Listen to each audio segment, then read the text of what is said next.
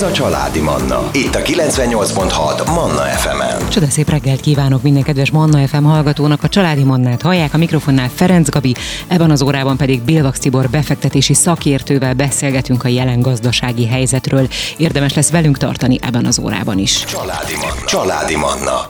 Szombaton és vasárnap délelőtt Ferenc Gabival. 98.6 Manna FM életörömzene. Ebben az órában vendégem Bilvax Tibor befektetési szakértő, aki ugye most már megszokhatták a hallgatóink, hogy havonta egyszer, volt már olyan is, hogy többször ellátogatott hozzánk, a jelen gazdasági helyzetről beszélgetünk. Ez, ez az a téma, azt gondolom, ami kimeríthetetlen, és mindig vannak új és új fejlemények, úgyhogy mindig van miről beszélni. Szervusz, jó reggelt! Jó reggelt, és üdvözlöm a hallgatókat is!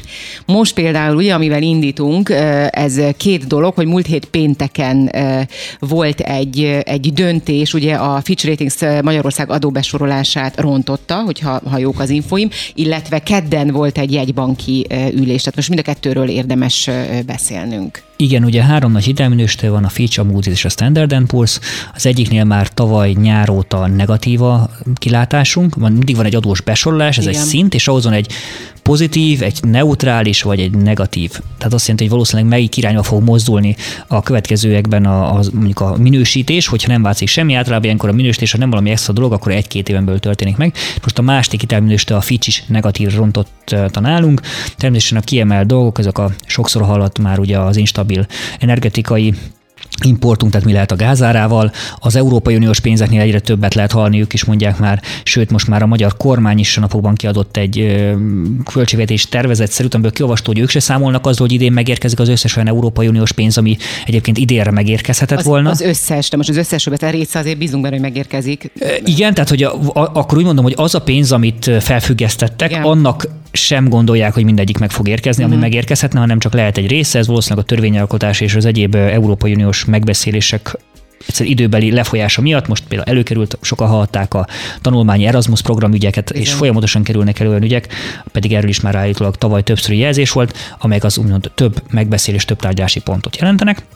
És ezek több ilyen dologra hivatkozva, illetve a magyar folyamatosan magas költségvetési hiányra, az három-négy éve volt, hogy mondtuk, hogy sokat költekezett a magyar állam, néha akár is esetleg picit túlköltekezett, ezzel egyébként többször is beszéltünk, valószínűleg még kitérünk rá, például az inflációt is megnyomta, Bizony. illetve kiüres lett a kassa, ezért kell most minden idők mióta a rendszerváltás volt a legnagyobb megszorítás, vagy kiigazítás, vagy bárminek hívjuk, annak most megtörténnie, és ennek ezzel párhuzamosan kedden a Magyar Nemzeti Bank egy kamat döntülést tartott, ahol a nem változottak az irányadó rátán, tehát a kamatokon, viszont egy nagyon érdekes dolgot jelentett be, hogy április 1 a kötelező tartalék rátáját megemeli a bankoknak. Ez azt jelenti, hogy a banknak bankoknak tartalékot kell képezniük arra, hogy a bizonyos ügyletek mögött mennyi készpénzt kell tartani, ezt 5%-ról 10%-ra emeli, tehát meg, megduplázta. Ez azt jelenti, hogy ez leköt likviditást, tehát kiszívja a bankrendszerből a pénzt. Uh-huh. Ez azt jelenti, hogy mond, még jobban szigorított, ez egy forint erősítést okozott aznap.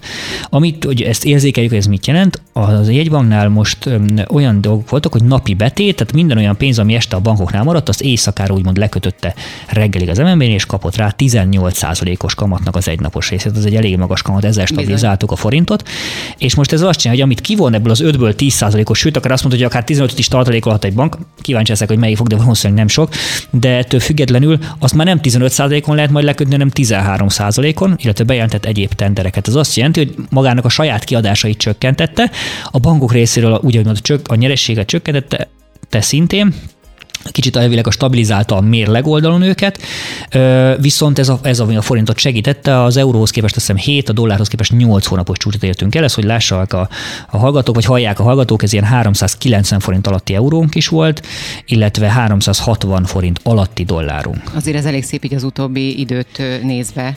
Abszolút. Az, hogy az euró-dollár is erről is beszéltünk többször, ilyen 0,96-os színnél, hogy ilyen 1,10-ig följön, az is majdnem ott volt már 1,09 fölött. Annak a 10-12 os erősödése bejött abba, hogy magához az euróhoz képest még egy 10 ot erősödtünk, és az euróhoz egy 10 plusz még az euró-dollár erősödése, ez meg a dollár összes kb. 22% a csústól, tehát 4-50-ről értünk 360 alá.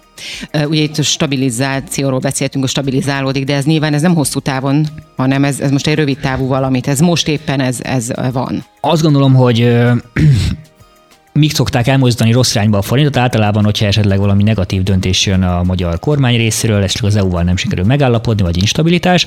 A piacok milyen, mit szeretnek a stabilitást. Tehát most már elvileg van megállapodásunk, ugye pénzek még nem indultak el, tehát még a, a kifizetésekhez való mérföldköveket nem teljesítettük, viszont maga a nemzetközi hangulat is sokat javult. Tehát a tavaly nyári bőletesen magas nyersanyagárak, 350-es gáz, ami most 55, ezt is el kell mondanunk, hogy érzékel egy hallgató, a 100 egységen volt mondjuk nyáron a gáz dollár az most 15-ön van. Tehát a háború előtt messze háború előtti szinteken vagyunk. Az oroszok, amikor elkezdték emelni tudatosan a Gazprom által kevesebbet szállítani az Európai Uniónak már 2021 őszén, na azon a szinten van most a gázára.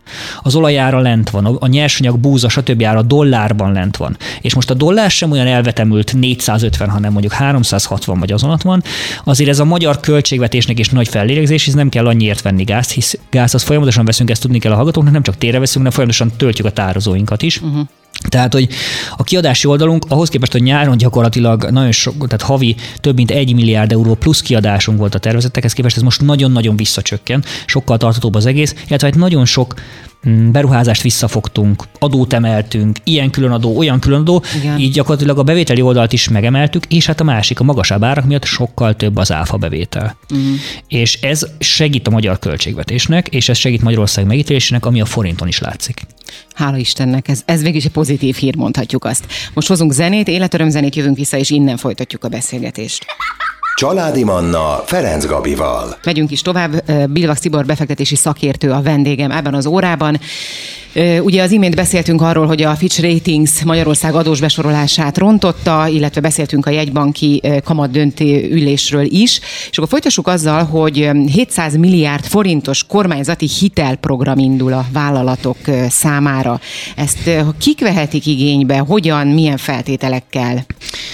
A héten jelentette be gazdaságfejlesztési miniszter úr Nagy Márton, hogy Baros Gábor újraiparosítási hitelprogram néven 700 milliárdos hitelprogramot indítanak. Nagyon egyszerű, gyakorlatilag ezt az előzetes információk alapján, tehát nagyon mély részletszabályok nincsenek, szinte bármilyen méretű, cég észre, vagy használhatja, energetikai felújítás, mm, akár bármire, és itt az fontos a bármilyen méretű, mert egy kis vállalkozás lehet, hogy pár millió, pár tízmillió hitelt venne föl, de egy nagy vállalat akár pár tíz milliárd, sőt azért itt az elmúlt években nem, nem ritka volt, amikor több száz milliárd forint hitelt adtak, gondolja valaki csak a Vodafone Magyarország megvásárlására a Forágyi által, amelyre azt tudni kell, hogy az állam az egyik felét kifizette, a 49%-át, a másikra meg hitelt adott az Exim Bankon keresztül a Forágyinak.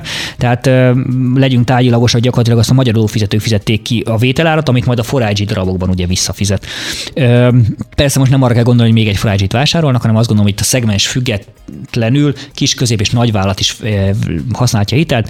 Jellemzően azért próbálnak majd a hitelcélt szűkíteni valamire Szűkíteni, gondolom. inkább Aha. azt gondolom, hogy ami jelleg a nagyobb problémák, energetikai instabilitás, tehát mennyi lesz a gáz, mennyi lesz a villany ára, vagy, vagy akár valamilyen fejlesztés.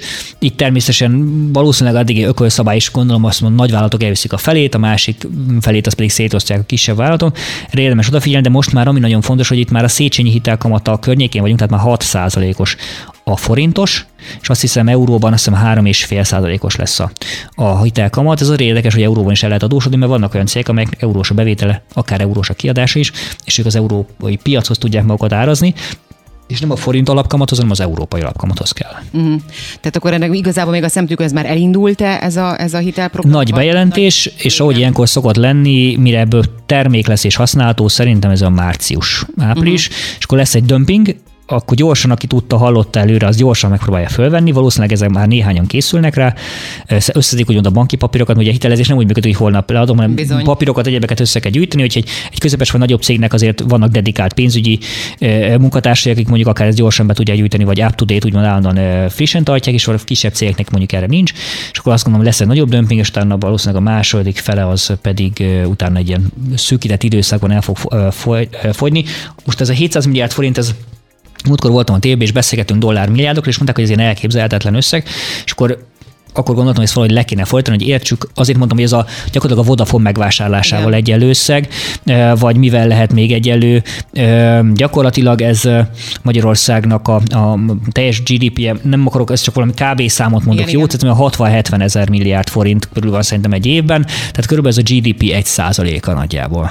Uh-huh, uh-huh. No, akkor lépjünk innen tovább, hogy az összeomlás szélére került az orosz olajipar, erről is olvashattunk az európai szankciók miatt. Hogy értsük ezt pontosan most? Ugye volt róla többször szó, hogy működnek-e a szankciók, vagy nem működnek-e a szankciók. Mindig azt... Működnek ezek szerint. Én mindig azt szoktam mondani, hogy előre semmit nem lehet megmondani, utólag meg az, én csak az adatokból szeretnék olvasni, vagy látni. Azért azt látni kell, hogy december elején bevezették az olaj a szankciót. Ugye itt fontos, hogy nem a vezetékes, hanem az tengeri szállítású kőolajat nem vesz már az Európai Unió, és ez azt jelentette, hogy addig egyébként körülbelül olyan 30%-kal volt olcsóbb az orosz Ural típusú olaj, mint a Brent, ez pedig ugye az európai típusú. Uh-huh. Mondjuk azt mondom, hogy a Brent 85 volt, akkor az mondjuk 60. Tudni kell, hogy ezt az MOL ezt az olajat veszi, és ez hirtelen olyan túlnyomást eredményezett, hogy már ilyen 40 dollár környékére leesett az uralnak az ára. Ez azt jelenti, hogy érzékeljük a kedves fogyasztók, hogy a tavaly nyári csúcsnak a harmadára esett le az olaj ára, és közben még a dollár meg az euróhoz képest is a forint erősödött, akkor gond, számoljuk el ki, hogy ahhoz képest mennyi a benzinára Magyarországon. A benzinára a régióban a legmagasabb, ez köszönhetően annak, hogy a MOL kapott a nyakába, ugye itt, amikor kivezettük a benzinás toppot, egy külön adót, hogy az extra profitját, amit valamilyen képet alapján kiszámolnak, a 98%-át elvonja az állam, tehát gyakorlatilag közgazdaságilag, hogy érzékelj kedves fogyasztók, a Magyarországon az egyik legnagyobb a benzináradó tartalma, egyébként egész Európában, és plusz még amit most az olajipar pluszban elvileg nyerne, azt is megvan adóztatva. Tehát nagyjából megmerem kockázni, hogy ez egyik legnagyobb nyertes jelenleg a magyar állam a, magyar magas benzinárnak. A legtöbb bevétele az a MOL mellett gyakorlatilag a magyar államnak van, adó és egyéb típusú formában. Viszont visszatérve az oroszokra, ugye nem tudják olyan gyorsan eladni az olajat világszerte, mint ahogy úgymond a nyakukon marad, és ezért, ezért gyakorlatilag... Előbb nyilván nem voltak felkészülve, vagy nem gondoltak arra, hogy ez, ez is bekövetkezhet. Én azt gondolom, hogy ahogy a legelején is beszéltük, ez vagy egy háromnapos, vagy egy sajnos nagyon-nagyon hosszú elhúzódó háború lesz. Itt most a másodiknál vagyunk, jelenleg 11 hónapja tart a háború, vagy kicsit több, mint 11 hónapja. Nem gondolom, hogy érdemi előlépés volt, gyakorlatilag az első másfél hónapot kivéve nem előre nyomulás volt, hanem visszafelé ment gyakorlatilag a frontvonal. Most valahol picit megint az oroszok előre törnek, gyakorlatilag Kelet-Ukrajnában van egy kvázi egy ilyen front háború, és most már ugye hallani lehetett, hogy eddig arról volt nagyon sokszor szó, hogy küldenek-e kvázi tankokat ugye Európa, most már Amerika mellett, Lengyelország mellett, ugye több ország, köztük most már Németország is hozzájött, hogy a német gyártású Leopard 2-es harckocsikat, elvileg ezek a, úgymond a legmodernebb, vagy a legjobb harckocsinak lehet egy pontozási rendszer szerint mondani, fognak küldeni Ukrajnának. Tehát eddig főképpen rakétavédelmi rendszereket, meg lőszert, egészségügyi segélycsokomokat, stb. küldtek. Ezek alkalmasak támadó fegyvernek. Tehát ez nagyon fontos, hogy egy tankkal lehet támadni, nem csak védekezni. Most nem akarok politikai állásfoglalást mondani, csak elmagyarázom, hogy, hogy mik, mik változnak a Igen. fegyverszállításokban, amelyek azért láthatóan Oroszország is egy erőgyűjtés után az elmúlt néhány hónap állóháborúhoz képest bizonyos új fegyvereket hallhattuk, mint iráni drónokról, stb. stb. stb. fetett be. Tehát ez csak az azért fontos, bocsánat, hogy ez egy politikai és háborús kitekintés volt, hogy az olaj úgymond az oroszok nyakán maradt, az hirtelen nem lehet eladni máshova, hanem az, hogy ott marad a raktárakban, viszont ugye jön ki a csövön az új olaj, tehát azt valahova tenni kell. Viszont Kínának, meg Indiának, meg dél még nem tudja esetleg elszállítani, mert oda csöveket kell építeni, vagy hát az, ha el akarja hajón juttatni, ott sincs annyi kirakodó hely, tehát emiatt az a nagyon gyorsan leesett ár, az majd valahol normalizálódni fog, de az látszik, hogy az orosz költségvetésre ez nagyon erősen hat. A gáz és az olaj bevétele 2022 tavaly januárhoz képest idén januárban már 30%-kal esett. Tehát ugye a gázára már lejjebb van, az olajára mondjuk tudom, kb. ugyanott van, és egy kevesebbet vásárolnak. Tehát ugye az uh-huh. gáz nem jön nagyon Európába, a vezetékes olaj az jön, és még egy nagyon fontos, hogy február 5-én lett volna egy olyan kitétel, hogy nem lehet olajszármazékot exportálni. Tehát mondjuk a pozsonyi Slovnaft, ami a MOL része, ha csinál valamilyen olajból valami terméket, nem adhatta volna el a környező országba, ami egyébként bevétele. Na most uh-huh. ezek a kelet-közép-európai országok, akik igényelték, kaptak ez alól felmentést. Tehát gyakorlatilag ez a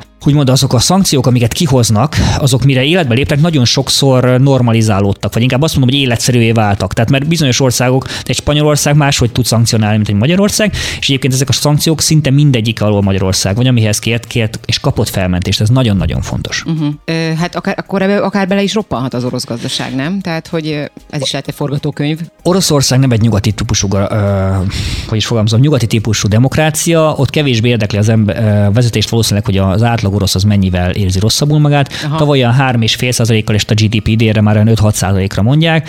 Őket nem érdekli, hogy mondjuk az új autóaladások mondjuk a minden 10-ből mondjuk 4 maradt meg, vagy 3, hmm. abból is csak ladát lehet venni elektromos ablak nélkül azt szoktam mondani, hogy az elmúlt évtizedekben vagy évszázadokban, aki figyelt az orosz politikát, az általában nem váltás volt, hanem általában. Nézzük meg, mi történt a 17-es forradalomban, stb. Tehát inkább gyakorlatilag egy felkelés volt, amúgy nem, nem nagyon volt a jelleg is azért ez egy, ez, egy, ez egy elég erős diktatórikus, despotikus, autokratikus vezetés, ami van. Rengeteget lehet hallani erről, hogy gyakorlatilag mennyien menekültek le az országból, Igen. gyakorlatilag a besorozásokból, egyebekből. Azt gondolom, hogy ezek ebből a szempontból megállni nem fognak, maximum, hogyha esetleg valamilyen komoly vezetés, vezetőváltás történik, amelynek azért többféle oka lehet. Na most akkor hozunk életörömzenét, jönnek a legfrissebb hírek, ezt követően pedig majd az inflációval térünk, visszamaradjanak velünk. Ez a Családi Manna, Ferenc Gabival, itt a Manna FM-en. Manna FM. Manna FM. Folytatjuk a beszélgetést. Vendégem Bilvax Tibor befektetési szakértő. Jelen gazdasági helyzetről beszélgetünk. Rengeteg dologról szó esett. Most nem ismétlem meg. Ha valaki szeretné visszahallgatni ezt a műsort, akkor az megteheti. Nem sokára felkerül az oldalunkra, de Spotify-on, iTunes-on is elérhető lesz.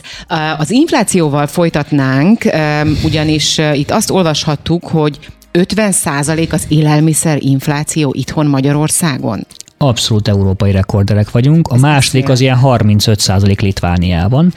Tehát nagyon sok oka van. Belső Mondhatjuk, és... bocsássák, hogy első helyen állunk ebben? Top, teljes top. Másfélszer akkor állunk az infláció az élelmiszer, mint a második országban. De a nem élelmiszer inflációnk is 25% amiről azt kell tudni, hogy nálunk gyorsul gyorsuló ütemben növekedett.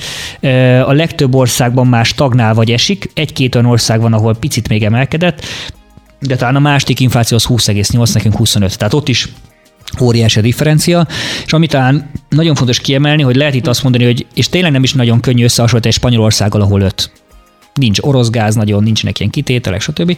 Nézzük azokat a kelet-közép-európai országokat, amelyek saját devizával rendelkeznek. Tehát azt jelenti, hogy nem léptek be az euróvezetbe, nem véd őket az Európai Uniós alapkamat, Uh-huh. Ott rendre mondjuk a lengyel cseh alapkamat az a magyarnak kb. a fele, Hm. Tehát ez csak az alapkamat, az azt jelenti, hogy mennyit kell fizetni a, a bank bankoknak a betétre, meg befektetésre azért, hogy hűtség a gazdaságon. Ez ott is az infláció, az élelmiszer infláció az körülbelül a fele, max. kétharmad, de inkább a fele van, ahol még kevesebb is a horvátoknál, mint nálunk. Ugye annyi, hogy január 1 óta január 1 óta a horvátoknál euró van, de addig nem volt euró, viszont az látható, hogy a különböző rendszerek miatt Románia nagyon jól tartotta magát, Horvátország nagyon jól tartotta magát, Szlovákia pedig saját devizával nem na de, rendelkezik. Aha, na de ez minek köszönhető? Tehát itt a környező országok sokkal sokkal jobb helyzetben vannak ebben a tekintetben. Mi az, a, mi az amitől mi ennyire rossz állapotban vagyunk most. Most nem mondanám a külső tényezőket, mert uh-huh. a mhm. külső tényező az mindenkire hat. Persze, azért. Abszolút a belső tényezők egyértelműen a Magyarországon a 2017-18 évekig volt egy erős felzárkóztás, és maga a felzárkóztás nem maradt abba továbbra is olcsó hitelekkel átszották el a piacot, kormányzati támogatások, babaváró kölcsön, és minden olyan jóléti intézkedés, amit az emberek olcsón kaptak pénzt, illetve a másik az, ez hogy... jóléti intézkedés? Bocsáss meg. Hát igazából nem... olcsón jutsz pénzhez, és olcsón tudod el valamire elkölteni, ez egy jóléti intézkedés. Most az egy dolog, hogy a másik oldalon ez egy erőltetett túlpörgetés volt, például az, amikor 20%-kal növeltük a minimálbért minden évbe, vagy 15 és a gazdasági növekedés volt 5, meg 4, nem érte utol, túl, túl lett növelve, azok a pénzek megjelentek a rendszerbe, sok esetben infláció kerjesztve visszajött a fogyasztási oldalon, mert ugye a minimálbért általában az alsó jövedelmi decilis, uh, alsó 10 keres. Illetve mellé pontosan az, hogy iszonyatosan belegyalogoltunk a, a negatív dolgokba, hogy kiköltekeztünk a pandémia és egyébek miatt a kormányzati kiköltekezések, az tényleg ez a úgymond tavalyi évelei uh, fegyverpénz, SZIA és azért az nem véletlen valószínűleg a, a, a, a választás elé volt időzítve, és egyszerűen olyan üres zsebbel ért minket a, háború, amivel nem tudtunk felkészülni, és mellé ne felejtsük el azt, hogy a, mindenki megérezte az elmúlt években, hogy akkor kell árat emelni, amikor lehet. A bérek emelkedtek, az euró folyamatosan növekedett, tehát nagyon sok embernek a költsége, ha gépet szereztél be, mezőgazdász voltál, bármi a költséged euróba volt, tehát úgymond félig meddig bevezettük az eurót, mert egy csomó mindent euróba számoltunk, nőtt a költség oldal, akkor a profit oldalt nem akarta nullára vinni a veszteségbe, azt is tolta föl. És amikor ugye meg volt ijedve és ez mindenféle vállalkozóra igaz lehet, akkor gyakorlatilag azt mondta, hogy ha a szomszédem el, akkor én miért nem most emeljek. És egy olyan spirálba kerültünk, ezt eddig hallottuk árás spirál, árbé spirál, ezt úgy hívják, hogy profit B spirál. Most megnézve az adatokat, meg amiket nagyjából látunk, azért a tavalyi évben a legtöbb vállalkozás profitja nem esett vissza 21-hez képest. Persze, persze vannak a nagyon érintett cégek, mint 20-ban mondjuk a szállodás cégek, 22-ben az, akik nagyon-nagyon energiahatékony munkát végezett, nagyon sokat számították a gáz, azok sokan mondjuk visszavették a termelésüket vagy egyebeket, de összességében az átlag vállalkozás profitja nem csökkent. És aki nem emelkedett tavaly, ezt most vállalkozó mondom és érzékelem, most megjöttek az első számláink, az mindenki most megemelte az árát. Mert azt mondta, hogy hú, eddig nem, akkor idén, tavaly volt 15% az infláció, megemelem. Ugye a legjobb, ezek a telekommunikációs szolgáltatók nem azt mondták, hogy árat emelünk, hanem inflációs korrekciót hajtunk végre. Na most, kedves hallgatók, mindenkinek a telefonszámlája 15%-kal, vagy 14 és fél lett magasabb, mint a tavalyi átlag infláció, a tévéje, stb. Ezek, akik tavaly nem emeltek, azok most emelnek, és egy áthúzódó hatás van, mert tavaly ilyenkor még 5,5 volt az éves infláció. Évvégén lett 25, ugye egy folyamatosan növekedett, csak ez most még idén még egy picit emelkedik, és majd utána kezd lassulni. A cél, hogy évvégére 10 legyen. Ez azt jelenti, hogy most 22 decemberhez képest csak 10%-kal menjenek fel átlagosan az árak a következő, azaz idén decemberhez képest, de ugye mondjuk ez a a 14-15 hónapos nagyon masszív emelkedési fázisnak a nagyobb része az idénre csúszik. Ezért van az, hogy tavaly 14 és fél volt, idénre 15-19 ot várnak most az elemzők. Ezt nagyon nehéz az év megmondani, sok dolog számít, mennyi lesz a gázára, mennyi lesz a forint, euró árfolyam, stb. De hogy gyakorlatilag közel, a, közel hasonló vagy magasabb lesz és mellé lesz, volt tavaly 5-6 százalékos növekedés, idén nagyon jó esetben lesz 1 százalékos növekedés. Tehát mondjuk az infláció és a növekedés különbség az mondjuk 23-24 százalék. Na itt fizetjük meg annak az elmúlt éveknek a túlpörgetésének az árát, ami ha ennyivel kevesebb lett volna évi 1-2 százalékkal kevesebb a pörgetés, akkor gyakorlatilag nem lenne akkora visszaesés, vagy hogy nem kéne annyira behúzni a féket, meg belassítani a gazdaságot, hisz annyira túl volt fűtve, és ezek majd gyakorlatilag beépülnek az árakba. Még egy adat, a tavalyi negyedik negyedében már csökkentek az új, lak, vagy bocsánat, a lakás értékesítési átlagárak. Tehát a szeptemberig bezárult negyedévhez képest a decemberi bezáródott negyedében már átlagosan 2-3 százalékkal olcsóbbak voltak az értékesített ingatlan árak. Ez most valószínűleg folytódni is fog. Tehát akkor még lejjebb egy Persze, az ingatlan piac az lassan változó dolog, akkor lassan reagálni, lassan reagál, és szépen most bejönnek, hogy elkezdik olcsóban eladni azok, akinek nagy háza van, nagy gázszámlával, Beszélgettem az egyik kollégámmal, eddig volt 40 ezer a gázszámla, most 140 ezer per hónap és, és nem biztos, és neki van mondjuk napeleme a tetőn. Tehát, hogy igazából Igen. valószínűleg, és mondjuk ők öten laknak egy házba, ki lehet, nagyjából ki lehet számolni egy ilyen hány, hány, mindenkinek van egy szobája kategória, de akinek kisebb is, gondoljunk bele, hogy aki eddig mondjuk éppen ki tudta fizetni a rezsijét, és most a rezsie, csak a gáz mondjuk 30 ezerről 50-60 ezer lesz, hol talál 50-60 ezer, tehát azt a plusz összeget, de ha sokkal több lett, itt azért elkezdődnek majd az olyan típusú átgondolások, racionalizálások, amelyek, amelyek megválaszthatják az ingatlan piacot, és bejöhetnek azok, akik gyorsabban akarják eladni az ingatlan, ezáltal olcsóbban, tehát nem érnek rá, majd megvárom azt az állat, amit én kifizetnek, hanem most én gyorsan akarok szabadulni, mert lehet felgyűlnek a kifizetetlen csekkek, számlák, stb. Hát kíváncsi vagyok, hogy a magyar emberek ezt meddig fogják így bírni, úgymond pénztárcával. Most újra hozunk zenét, még az inflációval megyünk majd tovább, még egy picit így az ingatlan piacot is bevonjuk a beszélgetésbe, maradjanak velünk, jövünk a zene után. Családi Manna, a mikrofonnál Ferenc Gabi. Folytatjuk a beszélgetés vendégem Bilvax Tibor befektetési szakértő. Azt ígértem a zene előtt, hogy itt az inflációval még egy picit tovább megyünk. Ezzel a ijesztő 50%-os élelmiszerinfláció, ugye az elsők vagyunk a dobogósok itt a, az Európai Unión belül, mondhatjuk Abszolút, így, az Európai Unióban, de a világ, világ top 10 éve benne vagyunk. Ilyen Argentina, Törökország, Zimbabwe van előttünk, tehát mind, mind, egyik sem logikailag nem olyan fejlett gazdaság, mint mi. Uh-huh. Olvastam egy ilyet, hogy az államnak akár hasznos is lehet ez az infláció. Ezt hogy képzeljük el? El, vagy hogyan lehet ez hasznos, miként?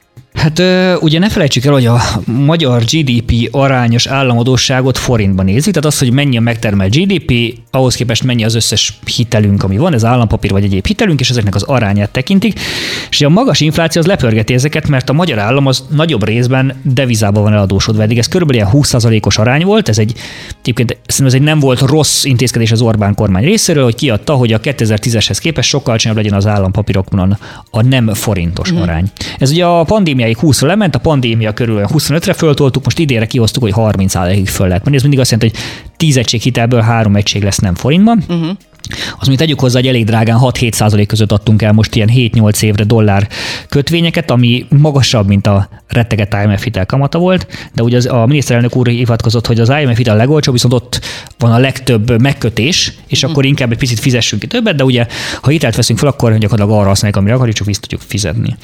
És gyakorlatilag elinflálódik a forint alapú államadóság, ez azt jelenti, hogy ha mondjuk tavaly 75 volt, akkor lehet, hogy idén év végére, vagy lehet, hogy csak 73 volt, most nem akarok pontos számokat, akkor leesik 60-nal kezdődő Aha. szintre, mert forint alapon elérténedik, hisz ne felejtsük, hogy 15 os infláció lepörög annyi. És ha nem veszünk fel annyival több forint alapú finanszírozást, akkor igazából csökken a finanszírozási értékünk. Azért azt is látni kell, hogy Magyarországnak az elmúlt néhány évben az volt egy nagy előnye, hogy baromi olcsón finanszírozta magát. Tehát a magyar 10 éves állampapírok néhány százalékon mm. voltak, annyi kamatot kellett fizetni. Na most jelenleg ez 10 százalék, 12 százalék fölött van, ezt értsük, hogy sokkal több az idei, meg a jövő évi kamatkiadása az államnak. Az infláció követő magyar állampapír tavaly 6,6-ot, most 15-16 százalék kamatot fizet. Ez azt jelenti, hogy több ezer milliárd forintra ezt ki kell termelni a gazdaságnak idén is, és ha magas lesz idén az infláció, akkor valószínűleg jövőre is. Ezt van ki kell fizetni. És amikor majd csökkennek a kamatok, akkor majd ez a kamat teher, ami a magyar államon is rajta van, tehát nem csak a tehát ez ugye a kamatteher, ami nekünk a hiteleken rajta van, az irányadó, nem csak a lakosságnak hanem, nehéz, hanem ugye az államnak is nehéz, tehát ez most minden, minden szempontból ott van, az ezek a jövőbeni növekedési kilátásainkat fogják vissza, hisz sokkal több pénzt kell csak arra kifizetni, hogy úgymond a hiteleinket kifizessük. Tehát kicsit úgy képzeljünk el, mint 2009-es, 10-es, 11-es évek, hogy ott a legtöbb ember inkább azért dolgozott, hogy kifiz, visszafizesse a kamat, kamatát a hitelnek, de lehet, hogy sok tőkét nem fizetett vissza, most és akkor utána. azért dolgozik amúgy, hogy megvegye a, a, az élelmiszert például. Így van, és a szegényebb országok és a szerkezetileg rosszabb országok, mint mi is, ahol az átlag emberek szegényebbek ergo többet fizetnek élelmiszerbe a fizetésüknek, többet költenek rezsire, azoknak volt ez most a nagy válság, és Magyarország ezek között van, hisz OECD szempontból Magyarország, Bulgária utána másik legalacsonyabb átlagbérrel rendelkező, legalacsonyabb minimálbérrel rendelkező ország, tehát messze Románia, Horvátország és egyebek mögött vagyunk, amelyek azt jelenti, hogy tényleg sajnos ez egy olyan válság, ami nálunk kötött nagyot. Vannak uh-huh. olyan válságok, amik nem nálunk kötnek nagyot, ez pont egy olyan volt, és ez gyakorlatilag minden napon mindenki érzi, aki boltba jár, aki fűt, aki tankol, aki napelemet akart Minden, felszerelni. Mindenben érezni lehet. Igen. Igen, és hogy az ember szétnéz tényleg a boltokba, akkor mi, most már mindenki nézi az árakat, azt figyelem. Tehát hogy már nem az van csak, hogy leveszem, beteszem a kosárba, hanem mindenki megnézi, hogy mi. Igen, és volt szerencsém az elmúlt egy-másfél uh-huh. hónapban több európai országban járni, Olaszország, Portugália, Spanyolország, egyebek, Izraelben is üzleti dolgokban, és hát az árak azok, ha bemegy az ember egy helyi kiskeskedelmi láncba, meglepően alacsonyabbak. Tehát bizonyos termékkategóriákban, és, ne, és már az a nehéz, hogy nem csak azokon a termékkategóriákban, tehát nem az, nem az, hogy nálunk csak mondjuk a kaviár drága, mert azt importáljuk, uh-huh. Ola, a, mondjuk a tej, amit itthon sajttermékek, stb. Drága. érezhetően drágábbak, és ne felejtsük, ezek az országok többet keresnek. Nem a tipikusan nem az olasz, meg a spanyol, meg a portugál a gazdag ország Európában, de többet keresnek, mint Magyarországon. A, mondjuk a Lisszabon, ami a, egy főváros, mint Budapest, Váci utcáján hívjuk így, egy kávé 450-500 forint, ami nálunk a kettő-háromszorosa. Ha bemegyünk a boltba, egy, egy, vagy egy reggeli olcsóban kijön, egy, egy pékáru olcsóbb, és ez kimondható azon a Spanyolországra, a Rómára, Olaszország, ami szintén Európa egyik legnagyobb fővárosa,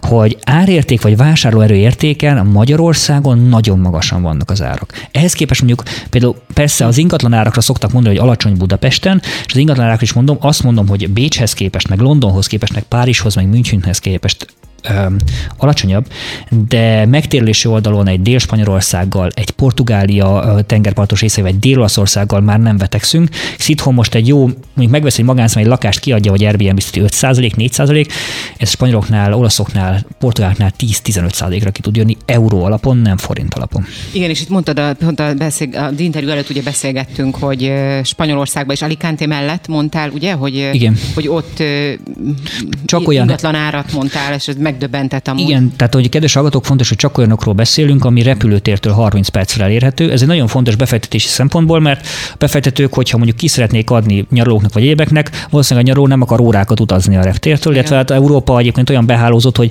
általában két órán belül, hogy valahol vagyunk egy pontban, na bármely indulunk két órán belül elvileg kéne egy repülőteret találnunk. Igen, Most ez akár még Békés Csabára is igaz, mert el lehet menni Debrecenbe. És, és ebből a szempontból a nyaralóknál akár kisebb is, mondjuk akár Szardinia szigetét beszéltük itt Gabival a műsor előtt, Például, ahogy te is mondtad, Alicante az Európa legnaposabb része, 320 napot süt a nap. Van Fűtéssel nem kell fűtésen gondolkodni. Igen, nagyon. ezekben az országban általában a hűtés a probléma. Tehát itt ugyanúgy, hogy nálunk nyáron meleg van, ott is nyáron meleg van, viszont nem függenek nagyon, nagy mennyiségben az, ugye itt az orosz gázzal van a probléma, nem az egyéb típusú gázzal Európa szerte, és inkább a hűtést kell megoldani, általában télen pedig mondjuk a, nyá, a téli éjszakai hőmérséklet egy 10-12 fokra, tehát inkább egy split, úgymond hűtő-fűtő klímával oldják meg, és igen, hát nyáron pedig sok elektromos áramot eszik, viszont ne felejtsük, az elektromos áram a napelemes technológiának köszönhetően helyben előállítható, vagy közel helyben előállítható, nem kell úgymond valahonnan felhozni a föld felszínre és onnan elszállítani, Természetesen láthatjuk nálunk is, hogy nagyon terheltek az elektromos házatok, ezért van az, hogy a szaldó régi, régi elektromos napelemes rendszereket kivezették, most sokan azt mondják, hogy nem térül, meg megtérül, de még egy nagyon pozitív hír, hogy 21 végéhez képest, akkor nem egész 3000 megawatt volt az energi- napenergiás teljesítményünk, ez 4000-et átlépte uh-huh. 22 végére. Tehát olyan mennyiségben kapcsoltuk be a napelemeket, hogy több mint 33 százalék, és azt hiszem 6500 a célunk 2030-ra. Ha most nem vágta volna derékba ez a, hogy majd mindenki elkezdi számogatni a szaldós megtérlést, akkor ez sokkal nagyobb lett volna, illetve még azt se felejtsük, hogy van egy olyan napelemes pályázat, amit 21 végén írtak ki, talán 80 vagy 100 ember uh-huh. nyert el, és abban egy forintot nem fizetett ki magyar kormány, az mert az EU-tól nem jött nem pénz. pénz igen. igen, tehát ott még valószínűleg bekapcsolnak még akár 1000 megawattot is, ami csökkenteni, Valamikor. igen, ami majd csökkenteni a külföldtől való függőségünket. Tehát vannak itt azért pozitív lépések, mert az energiamixben növekszik a megülőárányunk, és a magyar kormány is mondja, hogy természetesen az EU-s forrásokat, amiket adnának, mert az EU csak arra szeretne szinte adni, hogy függetlenedjünk az orosz gáztól, vagy hát igazából azt mondja, hogy energiafüggetlenek legyünk, ez a károsanyag kibocsátás, klímasemleges és a többi irányába is jó, de még mindig nem indultak az összegek, hisz úgymond mérföldköveket kell teljesíteni. Fontos, hogy ezek a felfüggesztett összegről beszélünk, mert például az agrárpénzeknél ott van megállapodás, azért ott nagyon erősen besegített az, hogy katasztrofálisan rossz év volt a tavalyi, olyan szárazság, hogy a Békés megyében a kukorica 40-50 centire nőtt, aki volt már kukoricaföld, az két és fél méteres, meg háromszorosra szokott nőni, tehát időben kell címerezni sok esetben, hogyha olyan címerezendő.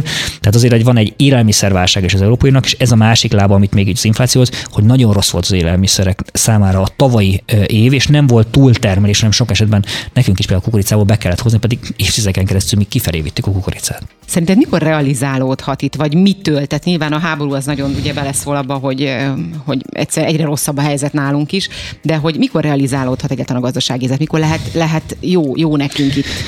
Az idei év az biztos, hogy nem lesz jó. Uh-huh. Mondom, sok szerencsefaktor, vagy sok faktor lehet, ez az, itt az energetika ár az egy nagyon-nagyon fontos faktor, az Európai Unió való megállapodás, és elinduló pénzek, hogyha nem eszkalálódik a háború, tehát nem jön tovább felénk akkor ugye gyakorlatilag sajnos az orosz kimondó hozzászólnak az emberek a háború gondolat, ez most is van egy ilyen apátia, hogy igen, elején igen. mindenki arról beszél, most már kevesebbet, mindenki mondja, persze, persze a háború, vagy régen persze, persze a pandémia, akkor talán a jövő év az erősödhet. Ez egy gazdasági válság, ez nem fog azonnal megoldódni, tavaly kezdődött, ez az idei év valószínűleg egy nehéz lesz, és még a jövő év is sok kérdőjelekkel lehet. Reméljük, hogy két-három év alatt ezen túljutunk, és nem mély szakadékokkal, hanem inkább nulla körül növekedés, magas inflációval, ezt hívják úgyhogy stagflációval. Hát így legyen. Köszönöm szépen, hogy itt voltál. Én is köszönöm, minden jót. Kedves hallgatóim, ebben az órában Bilvak Szibor befektetési szakértő volt a vendégem. A hétvége a családoké. Hasznos ötletek, programok, szórakozás és sok zene. Ez a Családi Manna. Ez a családi Manna. Itt a 98.6 Manna FM-en. Manna.